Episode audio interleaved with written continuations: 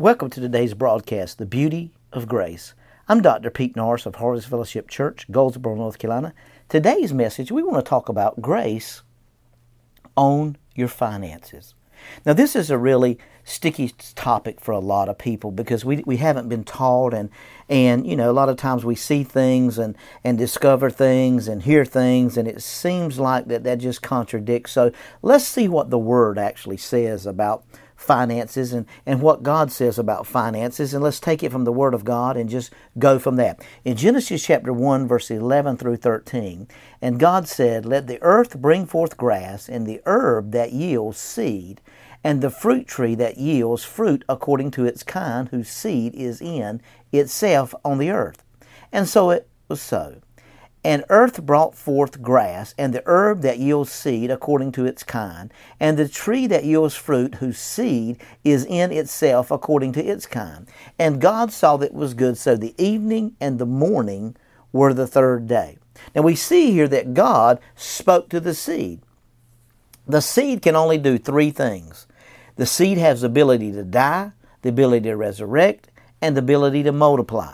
Now we see, according to the Word of God, that the seed is the first thing that God created when He created us. He created a seed because seed was going to produce everything in the body of Christ. Now, according to Luke chapter 8, verse 11, the Word of God is the seed. The Bible says that Jesus was called the Word. So Jesus was a seed. He was a seed that God spoke into existence, and that seed formed and created. Now look at Genesis chapter 2, verse 8.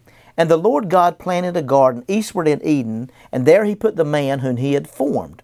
Now Genesis 8:22 says, "While the earth remains, there's seed time and then there's harvest. There's hot and there's cold. There's winter and there's summer. There's day and there's night. Shall not cease." Now how many of you know that there's seed time and there's harvest? There's hot and there's cold, and there's winter and there's summer, and there's day and there's night. We see all those things still exist. So God established a law of seed time and harvest. So from the time you plant a seed till you get a harvest, there's a time in between. Now, I can count the seeds in an apple, but I can't count the apples in a seed. Jesus attached this law to the seed. So we got to understand now that you can count the seeds in an apple, but you can't count the apples that's in that seed. So we see that unless a seed falls into the earth and die, it remaineth alone. So Jesus went into the earth and He died on the third for us, me and you, and on the third day He manifested. What did He manifest? Out of that seed you and I came forth. Now that same thing works today in the body of Christ. Poverty is a money issue. It's a spiritual thing. Now look at 2 Corinthians 8 and 9, and we're going to get some great revelation here. "For you know that the grace of our Lord Jesus Christ, that though He was rich, yet for His sake He became poor, that you through His poverty might become rich." Now poverty is a money issue, and it's a spiritual issue. So how do we operate under the guidelines of giving? Now, some people say, "Well, Pastor, you know, under grace, we don't have to tithe." You're exactly right. You don't have to tithe. You get to tithe. And see, that's the difference in changing from law-led living, because law demands, grace supplies. So we see here, you're right. You don't have to tithe. And you're not going to be under a curse if you don't tithe. Here's what's going to happen.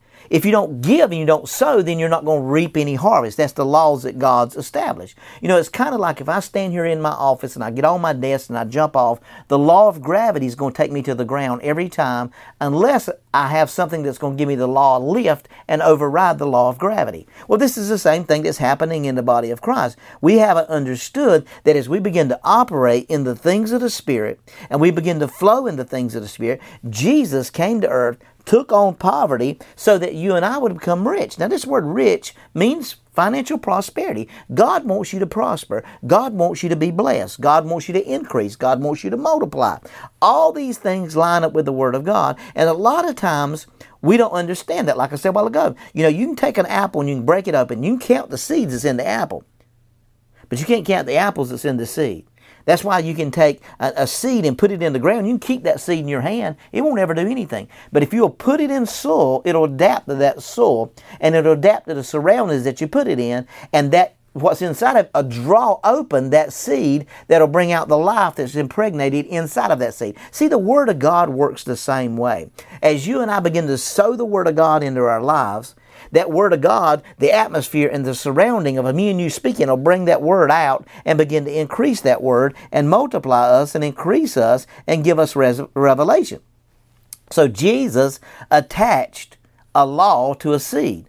God spoke to the seed, and the seed became whatever He spoke it to be. So that's exactly what has to happen in mine and your life. As we give our finances, as we give our time, anything that you give that's going to prosper somebody else is a seed. It can be a smile, it can be a handshake, it can be a hug, it can be your love, it can be your affection, whatever that is. See, God wants to put His grace on your finances. The only way for financial realm to work and in you increase is for you to sow. And as you begin to sow, God took that seed and He put a law to it that's going to multiply and increase. As you begin to sow, begin to expect increase in your life. That is grace on your finances. That's the beauty of grace.